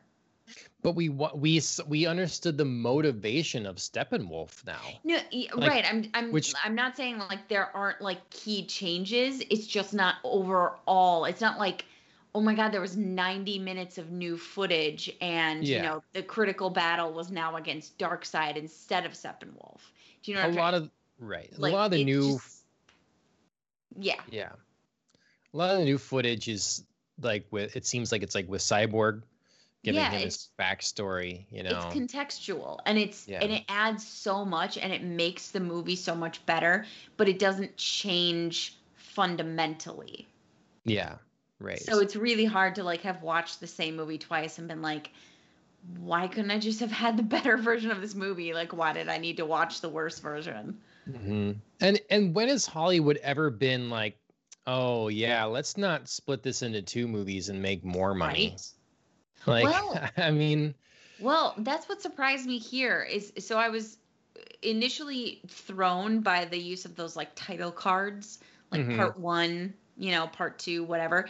And then I learned that they were since they were going to be doing all of this and remaking everything and giving Snyder, you know, the green light to to make as lengthy of a movie as he wanted, they were going to do it as a mini series, which okay, that made sense to me. But then Mhm. suddenly like again the execs balked at releasing a miniseries and we're like forget it just- it's a four hour movie hmm. so but why like why wouldn't you want to split this all up and release it and make a big like deal out of it and make it in a mini series and i don't know obviously I don't know them, and obviously I don't know with everything they have to deal with, and obviously there's a lot I don't know. But man, it seems like idiots are running that place. I Yeah. just, it's like it's gotten too big and too out of hand. You know, they're Mhm. not. it- It's like um, you know, Apple's like two trillion dollar company, Mhm. but their core, their uh, leadership team and stuff has been the core for a long time Mhm. and they've grown and naturally grown and a lot of stuff is like it just feels like it's still under the same umbrella and Right. every- everything is related. Everything is designed to tie in to the neighboring product. So when you look at like a conglomerate like time warner at&t this thing they own so many things that deal with deal with so many things so many different offices. They bought this company then they bought that company and they all like trying to like steer that ship seems like everything in is getting lost here Mhm. you know? The idea that like people are talking about this movie not having done well enough and uh hbo max not doing well enough. And i don't know i've listened to multiple opinions. Some people think that they're just wanting to bury this so they can be done with it because they're moving on. No matter what this did they're moving on. So we're gonna just go with it didn't do very well so we're we don't make our investors upset Sure. and um, it just seems like I don't know. It seems like they they can't manage this anymore. They can't Yeah. control it. HBO has not yet launched in multiple, you know, in other countries. It's not worldwide release, so they're losing out on the numbers are looking poorer in, in terms, you know, in, in regards to that. right. Um, you know, they launched the service without having 4K. Um, and I think they have great shows on there and stuff, but Mhm. but that's again only one small segment of this now massive company that Mhm. is trying to make multi-million dollar movies off of stuff they have no idea about and clearly don't care about because they're basically shutting down the comic part of Right. the company. right. So it's just a disaster. And I was that's why I was like this movie made me so happy yet so sad. exactly. Because yeah, I'm not gonna get to see it continue. It made me more upset at the last Wonder Woman movie and just like um, wish that we just were able to continue with this. Like this is good enough. It's not exactly, it's not perfect, but it's good enough. Let's just move forward with this. Not every movie in your run has to be the most amazing thing because guess what, DC? You're too stupid to do that. So it don't try it. Like uh, try to make the best movie every time. But if you're thinking every movie has to be a banger and like the biggest success, it's not gonna happen for you. It's not Well, gonna work out. well, and don't don't keep remaking it until it happens. Like I because then then when you do finally make the best movie, nobody's gonna see it because they're so sick of seeing the same movie. Do you know what I mean? Like, move on. Like, let it Yep. alone. Like, just just stop like nitpicking at the same thing over and over and over again. Go somewhere else, and maybe you're gonna get some fresh inspiration, and then maybe circle the wagons around Yep. and be like, okay, we have a really great idea and we're going to try this. But Yep. if you just keep making the same movie over and over and over again, nobody's going to care once you finally get a good one. Yep. Alan puts in the comments Thor Dark World to like to like Thor Ragnarok. And that's right. What if Marvel is like, oh well, boy, we've kind of messed up Thor Dark World. Let's just scrap that. You know, let's recast Thor. We're just gonna do something different. You know, no. and Ragnarok is like one of my favorites. Yeah. What if so okay, so they make this new Superman with a black Superman. They bring out that movie and say it's the greatest movie ever. Everybody goes and sees it, makes tons of money. Well, then they make uh, the uh, Green Lantern movie that connects with it. Maybe that one's garbage. Are you just going to scrap it all again? Right. Every Right. movie has to be perfect in line? Right. like y- you you know you don't have what you know you can try to emulate Marvel, but you can't just when you fail just up do over Yeah. just do over or this weird button, Yeah. like scattershot thing of just like we'll have a Joker movie here, we'll have this Batman movie here that doesn't connect to anything. We'll have this. Mm-hmm. Suicide Squad thing. Well, we kind of made it connect now to this this universe, you know, and like Right. I mean, then we're gonna have suicide. We're gonna have the new We Suicide kinda, Squad. You kind of did, but you kind of didn't because, boy, was Jared Leto's Joker a lot different. in that Well- little ending sequence there and and Mm. and in a way I don't think can be entirely explained by the fact that he's clearly just been broken out of prison. well, but it's later. It's the future. So Still, still like where did that Joker go because that was like a freaky Joker. It wasn't like a well, sad imitation. everybody says they want the Ayer cut uh, of of Oh yeah, yeah. Snyder of uh, Suicide Squad Right, right. because apparently they cut so much Joker footage and Leto's They mad did. about all that stuff. They did. and normally I would say whatever it doesn't make that much of a difference, but I'm a believer now after seeing the Snyder cut. So I have to Yeah. say, Yeah, I yeah, I mean, it could forgive a multitude of sins on uh on Jared Leto's part, you know, in Mhm. his Joker portrayal that he just got absolutely panned for. mhm, Um So yeah, I mean, it's it's tough because there was a whole obviously a whole idea it's been floated around now about like a Snyder verse of the DCU, you know, that he clearly set up with this movie that's like we said not happening and it's really tough because you know, I mean, it's it's a lot of what could have been.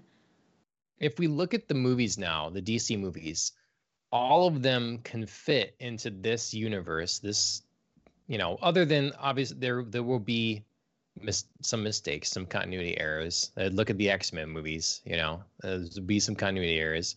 Um, other than the Joker, and now the upcoming Batman movie, you know, everything else can fit in this. Shazam because it didn't connect at all.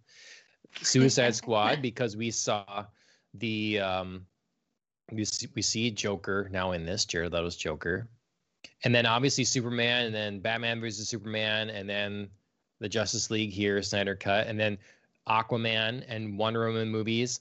All of those can fit into this, Mhm. and they seem like they all do. Mhm. So it would make sense to me to either hard break and we're doing a new thing or to keep adding on because all of your movies work in this already. Mhm. You know, because they're going to keep going with Wonder Woman and with Aquaman. So what universe Well, do and we're now exist in? we're still getting Flash, correct? Yeah. It- yes, exactly. We're getting another Flash. And that one's supposed to be the weird one that shifts things around, I guess. Right. Mhm. So, Yeah.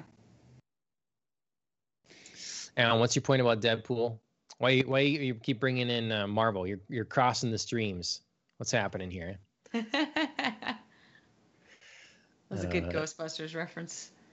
um yeah i uh overall i was happy with this movie. I i enjoyed watching it um and i'm i'm glad that you know we we got this like fan movement to release the snyder cut.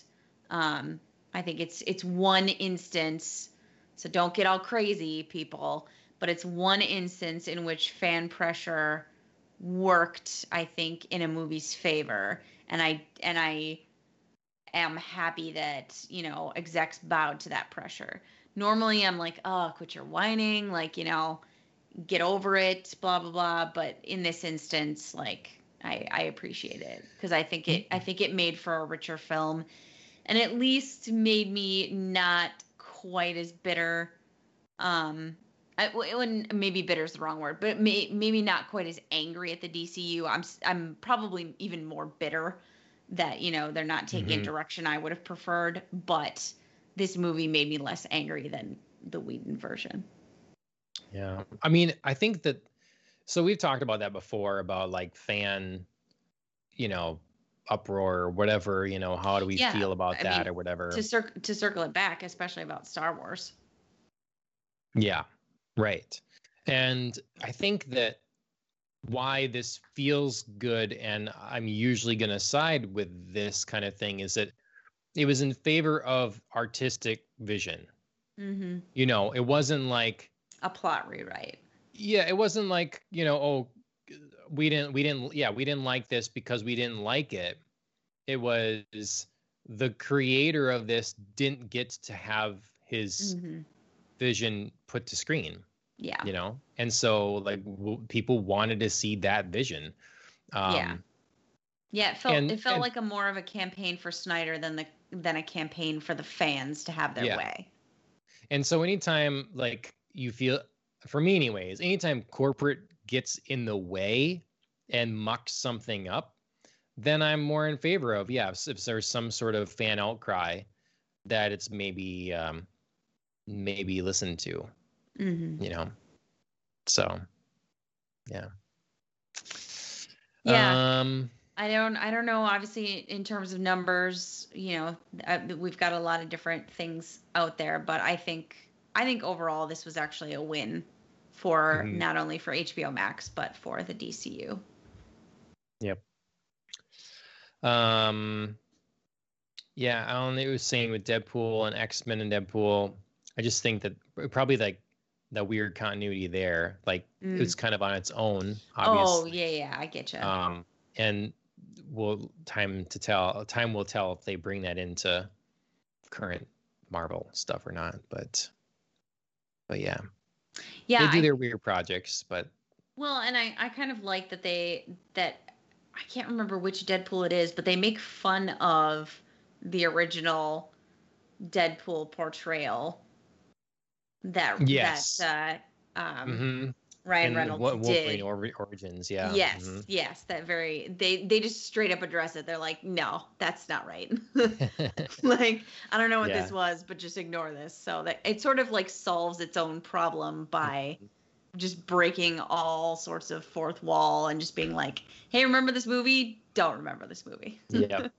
And that's baked into the the idea of Deadpool. Right. I was gonna say it um, works So for Deadpool works. as such like an irreverent character that just like does stuff like that. Whereas like the DCU is very like takes itself very seriously and could never pull off that kind of, you know, Yep. witty humor in, Yep. in in that very specific way. Yep. Well, in summation, I really enjoyed this movie. I thought that it looked gorgeous. It sounded great. It had, uh, I was stunned after the fact, finding out all the things that they had changed. Just conversations, tonally completely different, 180. I, I just can't. They they managed to get uh, Butt Chin Batfleck back to do some stuff, you know, even though he didn't want to anymore, and like all kinds of all kinds of wins. It was a roller coaster and awesome. I love Aquaman. I'm wearing the I'm wearing my Black Manta shirt right now. It's really cool. Uh, I love Wonder Woman, and I was just happy to see them shine one more time in something fun and exciting, even if uh, DC moves in a different direction um, Mhm. from here on out. Yeah. Yeah.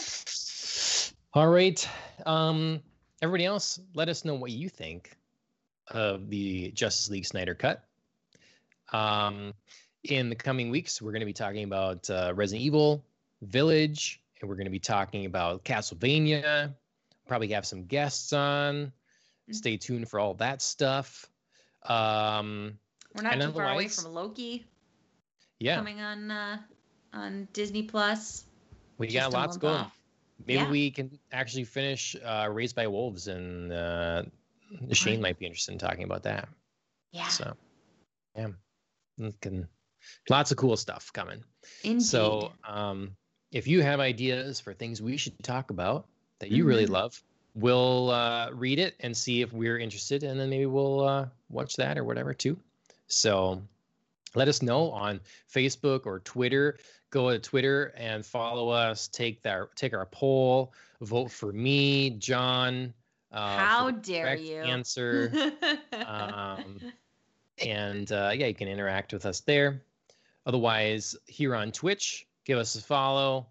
Give us a follow on YouTube. Like, comment, share. And um, that's about it. Killing the Flower is the band that wrote our theme song. So we thank them. You can take a look at their content on Instagram, YouTube, and Spotify. So um, go and do that. I played a little bit with my brother-in-law Lukas333. That's Lucas with a K on Twitch today. It's usually Monday, Wednesday, and Friday, uh, for something Central Time. So keep an eye on his Twitch page if you are interested in that. Um, and I think that's about it. Um, work good. should uh, hopefully work allows, and we'll be back here same time next week. So Sounds good to me.